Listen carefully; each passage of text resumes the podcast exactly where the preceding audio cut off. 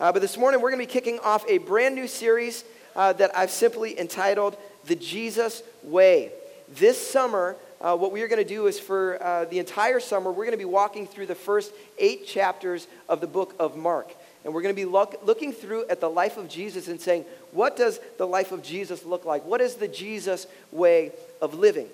And uh, the reason that we're going to do this is because uh, there's something that happens in the book of Romans. Romans talks about what we are called to. And it says this that God's desire for you and me as followers of Christ is that we would be conformed to the image of his son.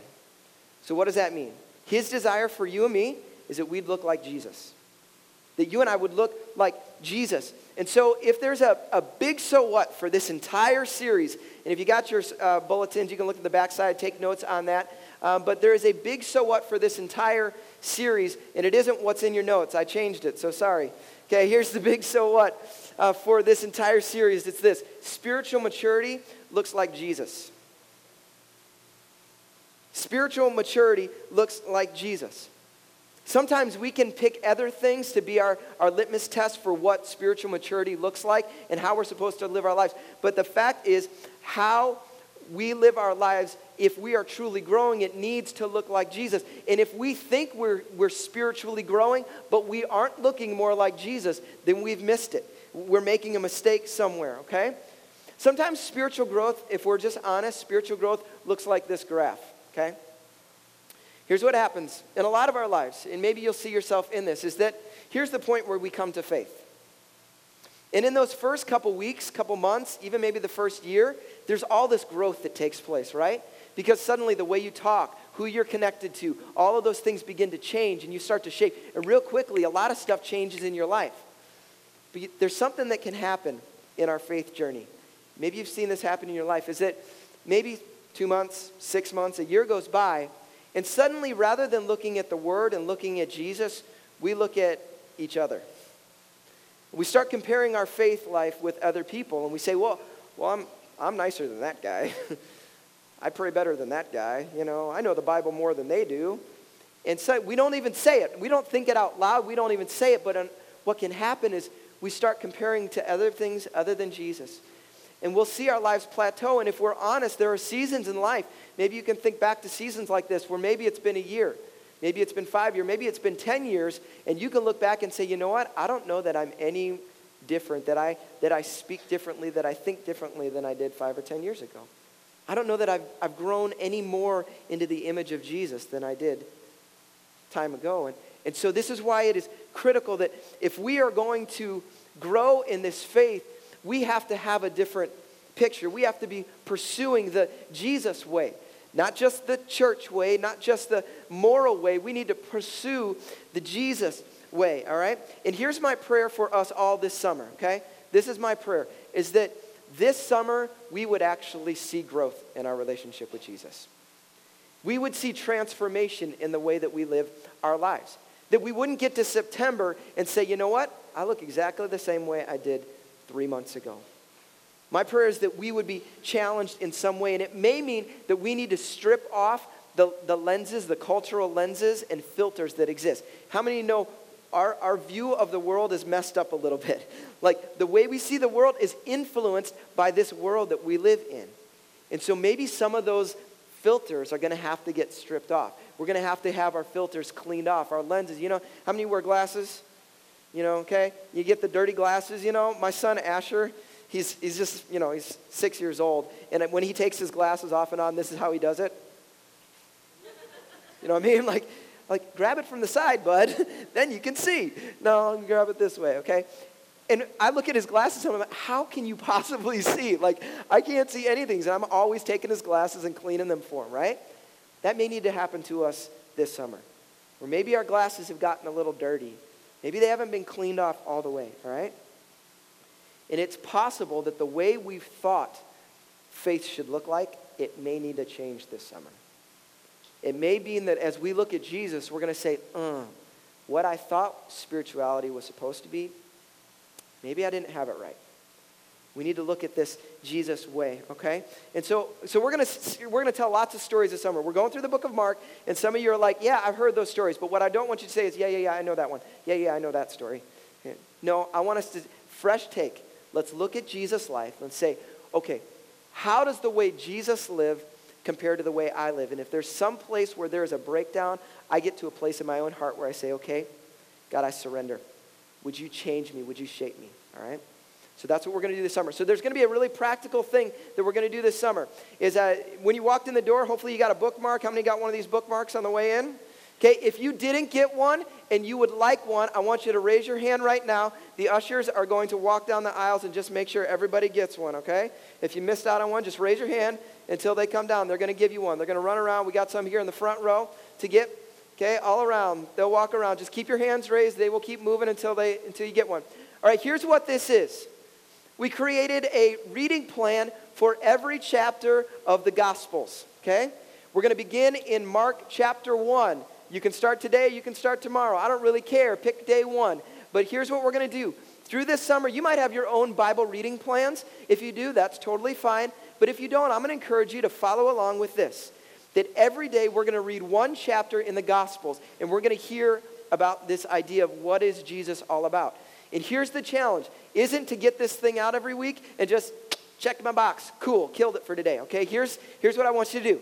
Uh, before you even open the chapter, I want you to say, All right, God, I pray that you would reveal to me something about the character and who Jesus is and what he values. And then I pray, God, that you would reveal how that should affect my life. Okay? That's what we're going to do this summer. And I think if we do that every single day, God's going to begin to reveal in every moment, every day, it's situations in your family, on your job, where maybe you can live a different way, where you would put Christ first and say, God, I want to live the way you want me to live. All right? So that's what we're going to do this summer, okay? I'll start with you. Mark chapter 1, we'll, talk, we'll start that uh, this week. All right, cool. Let's get into the message. Uh, this morning, we're going to look at this question What does greatness look like? What does greatness look like? And I think it's really important for us to have a picture to say, okay, what does greatness look like? All right, before we do that, I want you to talk amongst yourself. I'm going to give you 30 seconds. I want you to turn to one or two people around you. Here's what I want you to do I want you to say one person that you can think who has achieved greatness and why you think they've achieved greatness. All right? You got 30 seconds. Turn to your neighbor. Who and why?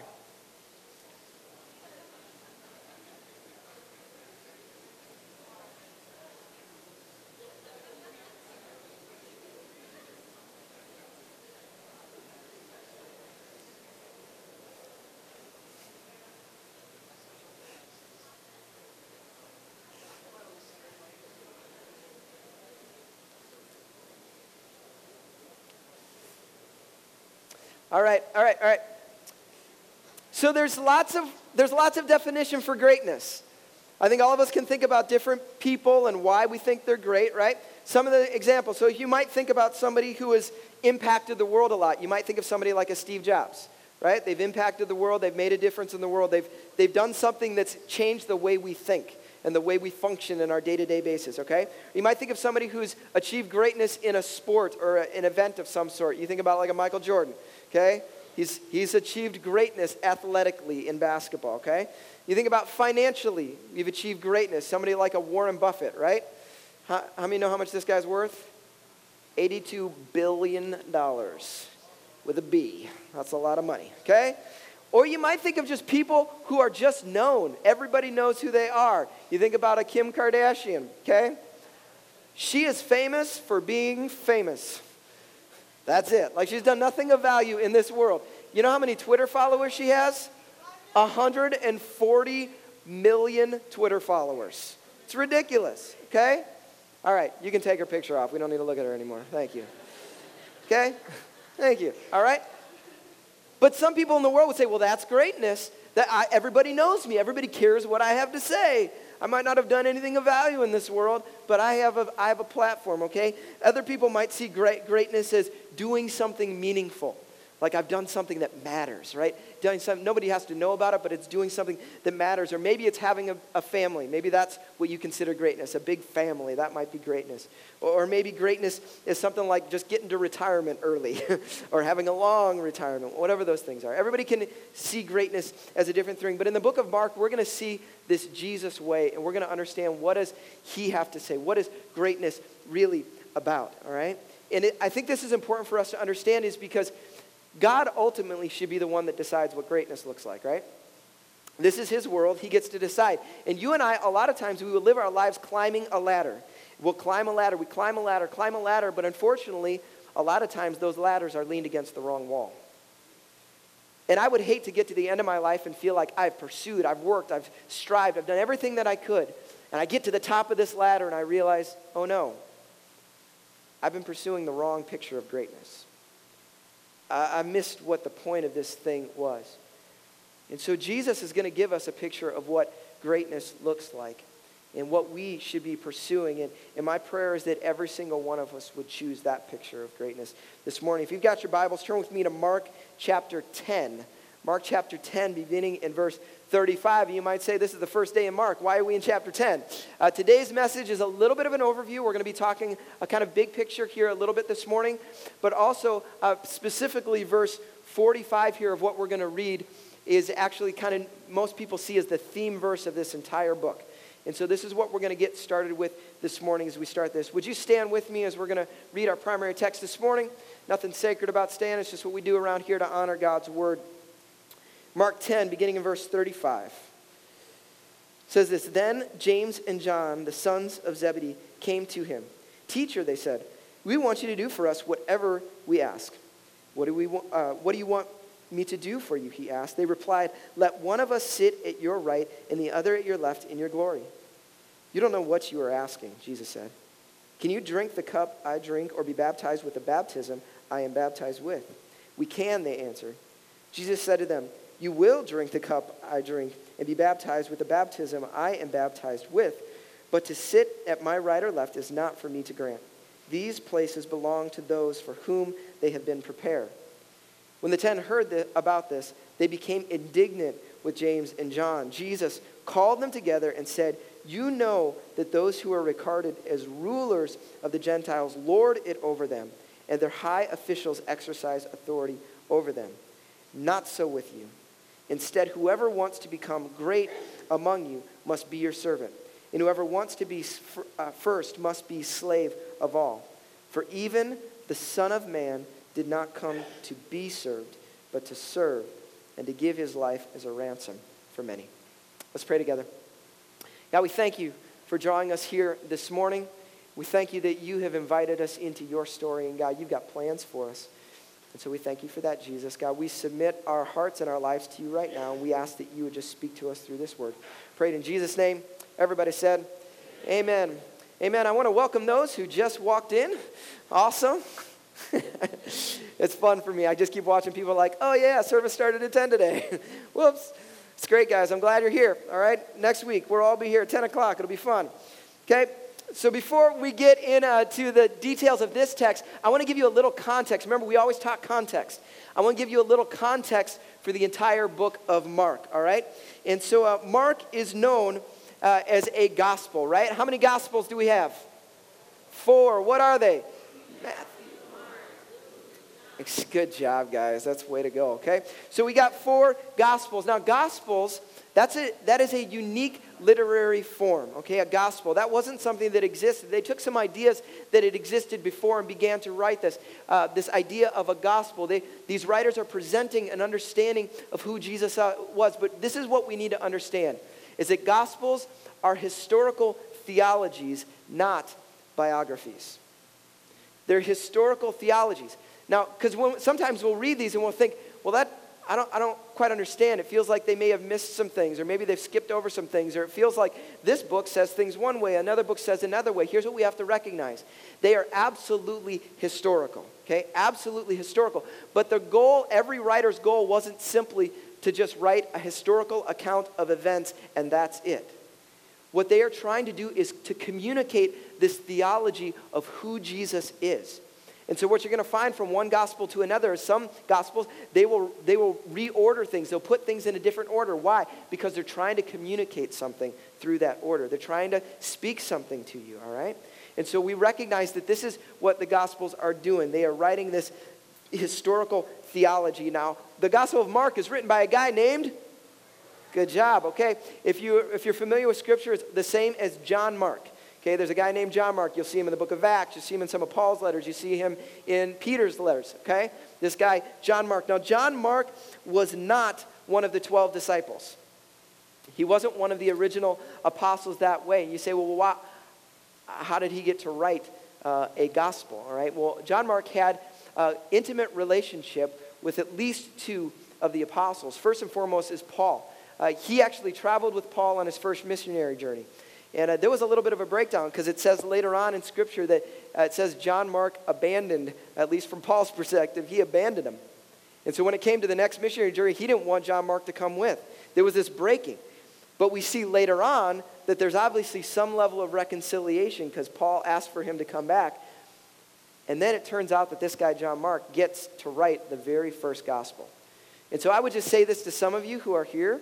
You might feel like you've screwed up somewhere along the way, like you knew better, like you were, you were following Jesus and then you went the wrong way and you thought, man, God can't ever do anything with me. That's wrong. John Mark went the wrong way. He kind of got into a little fight, and guess what? He wrote the first gospel that we ever had, okay? So there's a story for every single one of us. But John Mark didn't just have a relationship with Paul, he had a, a, relationship with Peter. And, and what many writers believe is that this is how we were able to get the Gospel of Mark. Is that uh, when you read Mark, you're going to see that it's really fast paced. And it's just action, action, action, action, action. 42 times in the book, they use the word immediately. So there's this sense of just action, action. And it feels like it's just headlines. And Mark, most likely, is taking the stories that he heard from Peter, the firsthand stories from Peter, and he's just transcribing these things down and writing a story and an understanding of who this Jesus is and what he's all about, all right? And so this is kind of uh, our understanding. Now, you have to understand the audience. So this is who wrote it. Okay, we got this guy named John Mark. He wrote this book. But who was he specifically writing to? He was writing most likely to a Roman Gentile audience.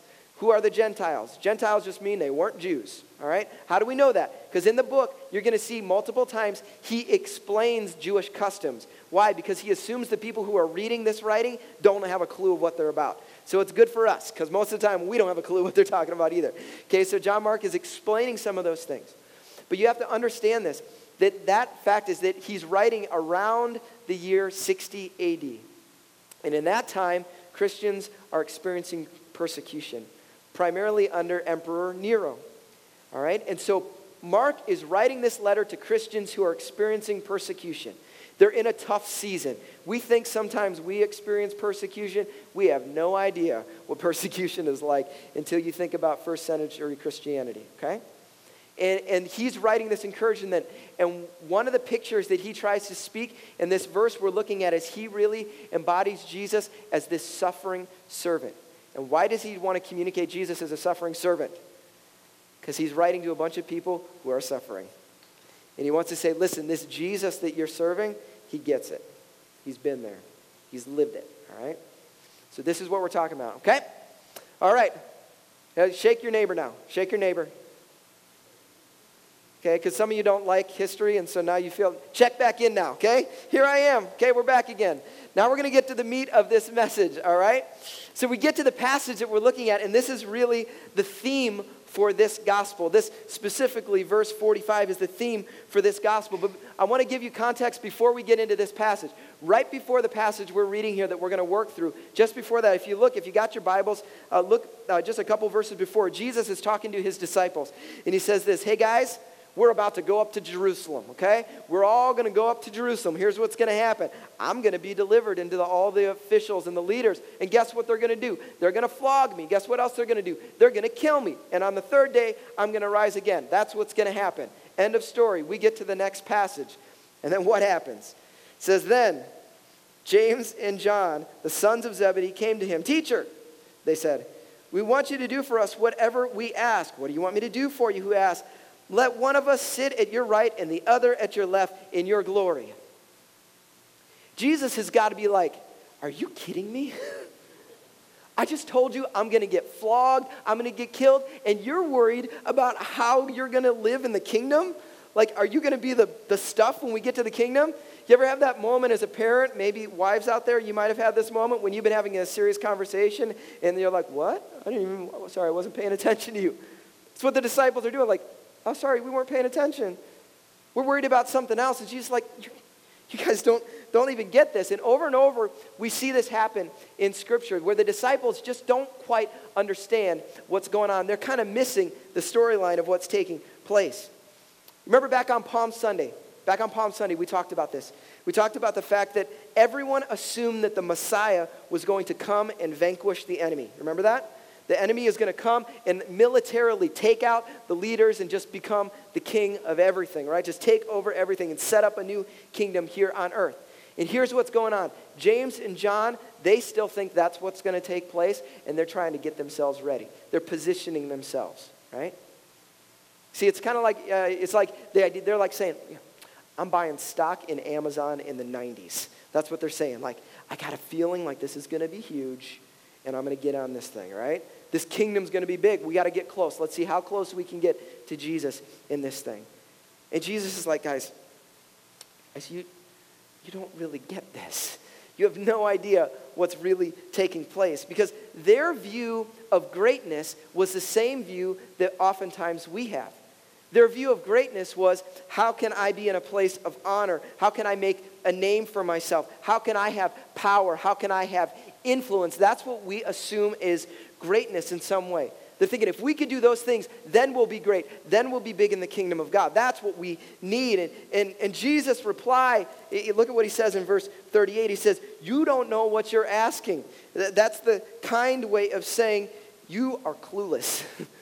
You are utterly clueless, guys. You have no idea what I'm doing right now. You have no idea what you're asking here, right? And I'll be honest, this it makes me feel good. It, it makes me feel encouraged that Jesus talked to the disciples this way. Because sometimes I feel clueless. Anybody else feel clueless at times? You're like, I'm like, I don't even know what you're doing, God. I don't understand. You know, sometimes I'm reading the Bible, so you know, I'm like, I don't, I don't really. What are you trying to say here? I don't get it. So it's okay. God's willing to be patient with us.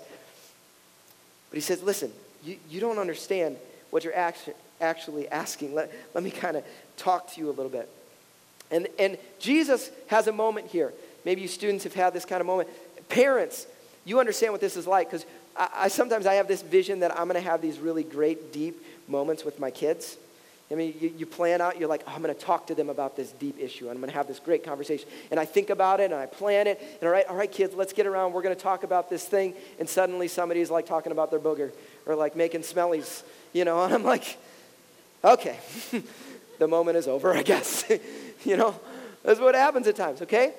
The most powerful moments, though, in my home oftentimes are where life is just happening and something happens and I seize that moment. I'm like, oh, okay, Let's leverage this moment. And this is what Jesus does. He's like, okay, you guys are being stupid and talking about stuff you don't understand. And, the, and it says, look at what it says, that all the other d- disciples, they're all frustrated. They're indignant at, the, at these disciples. What are they asking? Jesus is like, all right, guys, everybody come here. Rally up. We're going to talk for a second. Come here.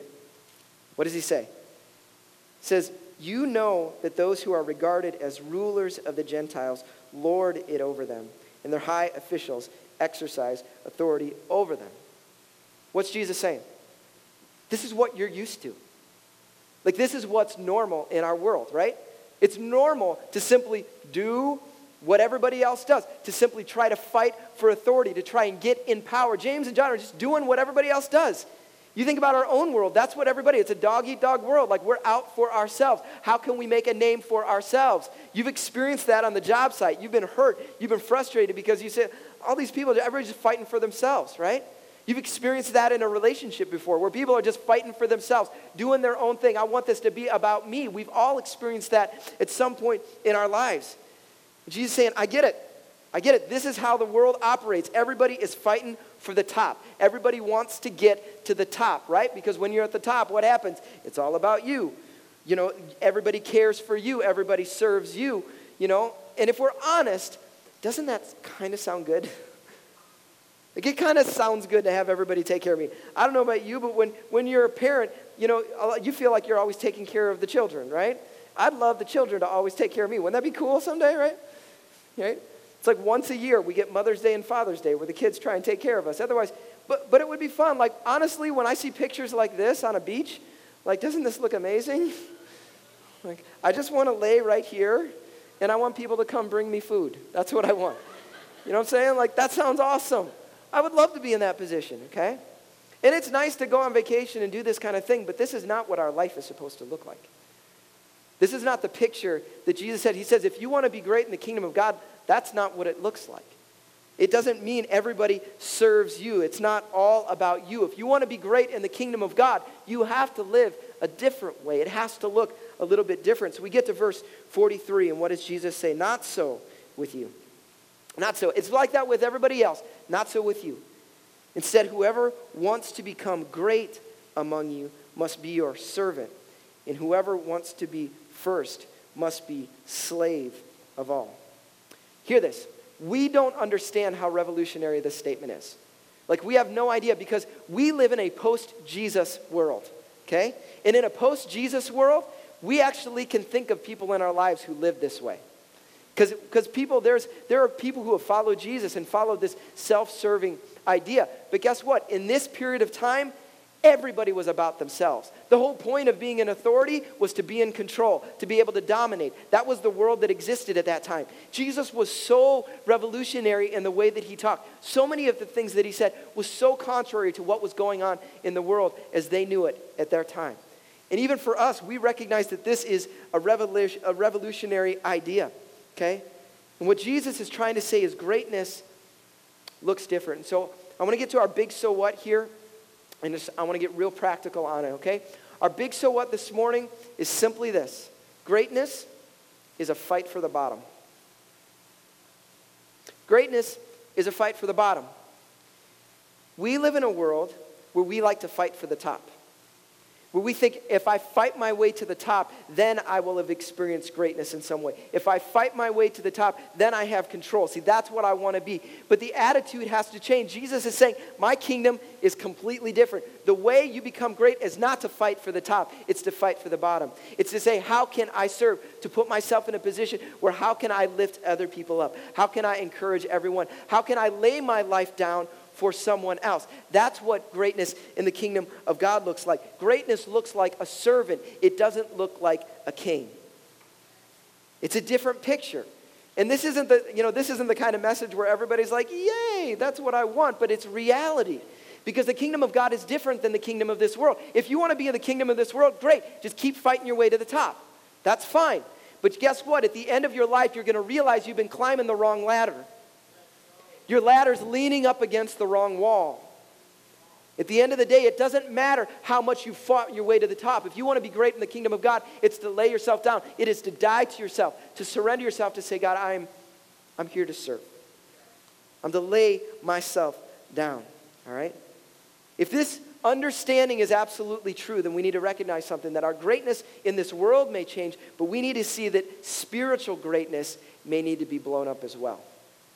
Because I think sometimes we can look at certain people and say, oh, I want to be like that person.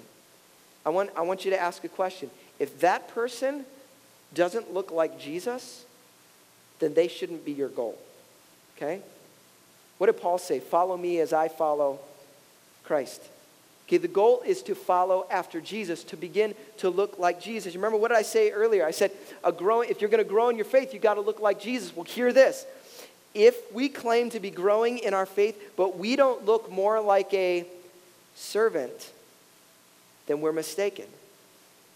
It's growth. What did Romans say? It says we should be conformed to the image of his son. We need to look more like Jesus. And so spiritual growth around here for us needs to look like how can we serve? How can we fight for the bottom? Not fight for our name to see how can we be great to say, God, I want to lay myself down. I want to look like Jesus. And Jesus, he, he made it very clear. Look what it says in verse 45. For even the Son of Man, who is the Son of Man? Jesus, even I did not come to be served, but to serve and to give my life as a ransom for many. That's what Jesus said. He's saying, hey, you want to be like me? You want to follow after me? You got to look like a servant. That's what it means to be spiritually mature. Said, even me, I'm the king, I'm Messiah, I'm the Lord, right? I became a servant. And that word for servant is actually it's a very unique word because it's actually the word of what a, what a waiter is. It's as if Jesus saying, hey, there's a party, and everybody's coming to the party. And I'm showing up as a waiter. I'm not even showing up. I'm not, I'm not the head of the party. I'm not the person who's like just fighting to get into the party. I'm literally the waiter there to serve on everybody, serve everyone else. You see, Jesus didn't fight his way to the top. He said, I'm willing to lay myself down, to be a servant, to surrender for everyone else, to, to give my life as a ransom for many. And if we are going to follow after Jesus, if we are going to follow in the Jesus way, we need to recognize at its core the first step we have is that the pursuit is not to pursue how high we can get, it's how humble we can get, how we can lay ourselves down. So I want to get really practical here for a minute as we close up this morning, okay? How does this look in our everyday life? What does this look like? All right, so I would say it starts in relationships. Students, this is a really big one because here you're going to understand something. As you get older in life, here's what most people do we look at people and immediately make a judgment call about whether or not they are going to help us or, or, uh, or do nothing for us. Do they have value for my life? Can they offer me something? Can they offer me money? Can they offer me influence? Can they offer me something? And we will make a judgment call, and you can, you know, don't, we don't ever say this out loud, but we will make very quick judgments. This is a good person to be in relationship with. This person can do nothing for me, and we tend to stay away from them. That's the normal pattern of our world. And if we're going to live this out, then here's what we have to do. We say, you know what? I'm not here and I'm not looking for a relationship based on what they can do for me. I'm here to simply serve. And so when we're in that attitude, what it means is when a person can't bring any value to you, they have no money, they have no influence, they have no ability to make your life better, you can still love them and you can give. Why? Because you're not there to make a name, you're not there to fight for the top, you're there to fight for the bottom, to say, how can I lay myself down? How does this principle look in marriage? And I'm going to linger here for a minute. This is a huge principle when it comes to marriages. If you're not married in the room, this is still a principle you need to understand. But marriage is in here. You may have walked in this morning, and, uh, and I get it. You know, me and Amber don't pretend like marriage is all this, yee, all the time. Like, we get it. It's hard sometimes, right? And some of you probably walked in the door this morning and you don't even like each other right now. Let's just be real. You just, you're like, you walked in the door and you're just like, okay, we're going to church and you're gritting your teeth and bearing it a little bit, and I get it, okay? So so, what does it look like? I, I bet, I would bet anything, that if you both would do one thing, that your marriage would start to change today. And it's this if both of you would mutually decide, I'm going to fight for the bottom in this marriage, I'm going to fight to be the servant in this marriage, things would change. Today, if you as husband, husband, you would say, you don't go into your home thinking, how can I get my wife to do what I want? How can I kind of work the system, right? Like if I do this, I know if I do this, then she'll be happy, then I can go hang out with my boys and you whatever. Like, not work the system. If you came to your spouse, your wife, and you said, how can I serve? I think about what does she want? What would she value? What is important to her? And I would do those things if I would serve that way. And then, wives, if instead of saying, This is kind of cool, he's doing all the stuff I like, this is awesome, rather than saying that, you mutually say, You know what? I want to serve him. I want to I want to fight for the bottom in this relationship. I want to say, How can I lay myself down for this wife? Just imagine what your home would look like. If you suddenly would change the way you operated. Because what normally happens in a marriage? Everybody's fighting with one another, fighting for the top instead of laying their lives down fighting for our rights. I want things my way. No, I want things my way. Okay, let's fight about it. No. What if we both said, I want to do things your way? I want to serve you. I want to lay myself down. That's a beautiful picture. If we would do that, there would be a revolution in our marriages around here. If we could truly serve one another. But it's beyond that. It's, it's in, the, in your office. It's, it's in your family. It's in your school, wherever it is this idea of fighting for the bottom. See, it's not necessarily going to result in greatness in this world, but we're not talking about winning in this kingdom. We're talking about a different kingdom. We're saying, God, I want, I want to serve your kingdom, not like this world does. You know, James and John, they came and said, I want to do things my way. I want to do things like the world does. And Jesus said, I have a different way for you. But you need to all hear this. It isn't motivated, it isn't motivated in how, uh, how, how we can think less of ourselves. Like, oh, poor me, I need to just serve people because I'm worthless. There's a passage of scripture that, that hopefully will help you understand this. And this happens when Jesus uh, comes before his disciples the day uh, before he's to be crucified. And it says Jesus is going to wash his disciples' feet. And there's a verse here just before Jesus, just before he gets on his knees, just before he takes a basin, just before he takes a towel and starts wiping their dirty, scuzzy feet. Just before that. Is what it says in John 13. It says, Jesus knew that the Father had put all things under his power and that he had come from God and was returning to God. You know what it says next? Then he got on his knees and he cleaned their feet. How do we step into a position of serving? How do we do that? It starts by knowing who we are. Because if you forget who you are in Christ, you're going to live life just like the world does. You're going to think, I have to fight my way to the top. I've got to fight my way so God can see how great I am. I've got to fight my way to have this spiritual level. But if you could stop for a second and recognize that through Christ, you are sons and daughters of the King of Kings. You have been given a position that is not based on your skill, it has been based on what Christ has purchased for you. If you can understand who you are, you know what it does? Says, I don't need to fight for the top anymore. I've already been given the top. I can respond by laying my life down, just like Christ did. The motivation isn't, I need to make a name. No, it says, I need to make much of Christ, and I can serve anyone in that process. I can lay myself down for the sake of another. See, that's the motivation. And I think every one of us, if we would capture, if we would understand who we are in Christ, then we would say, you know what? There's nothing beneath me. I don't need to maintain some look. I don't need to maintain some level of, well, I don't, I don't lower myself to things like that. No. Christ, you know what he did? He went to the bottom, cleaned the dirty, scuzzy feet, went and took a scourging, took a cross for us, laid himself down. He says, you want to see, you want to see a picture of greatness in the kingdom of God? It's that. Philippians talks about that. The fact that Christ was willing to humble himself. Now he is elevated, seated in heaven. And that's the call on our lives. If we are going to live like Jesus, if we are going to be kingdom people, if we are going to live the Jesus way, it doesn't look like the world. We're not serving this kingdom. We're living in a different kingdom, serving a different Lord. So it means our lives must look a little bit different. So I'm going to give you a challenge here this morning.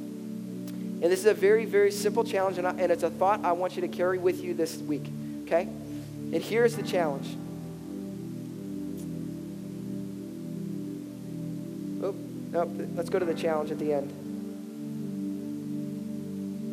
Oh, the challenge apparently disappeared, so never mind, don't worry about it. Here's the challenge What is the lower position? It's in your notes. What's the lower position?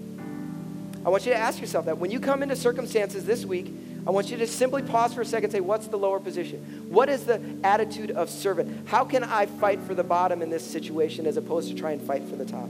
How can I take on an attitude of a servant? Simply ask the question. Doesn't mean you got to do it. I'm asking you at least ask the question. And my challenge for you is more often than not is to begin to take that position. Say, God, I'm, I'm not going to just simply ask the question. I'm actually going to serve. I'm going to say, God, what is the position of humility that I can take in this situation? How can I lay myself down? Because, God, you did that for me. The only response I can have is to lay myself down.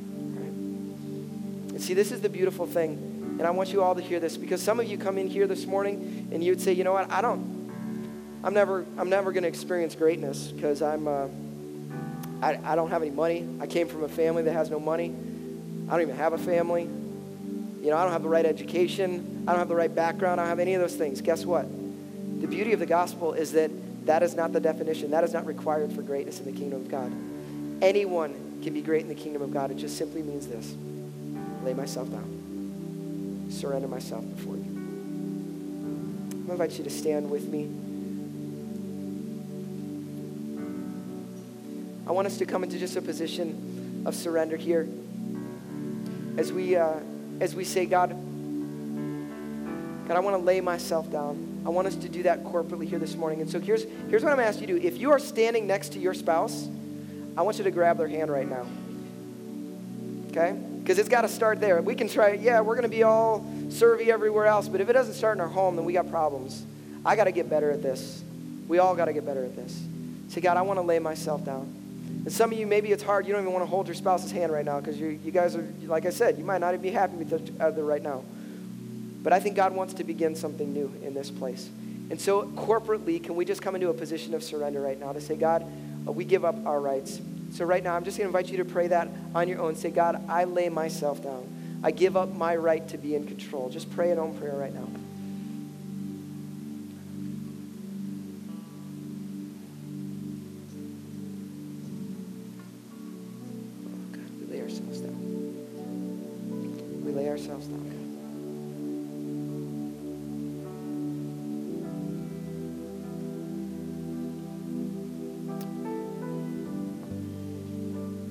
Father, we thank you so much that you invite us into your story, God. You are doing an amazing work in this world, and we get to be a part of it.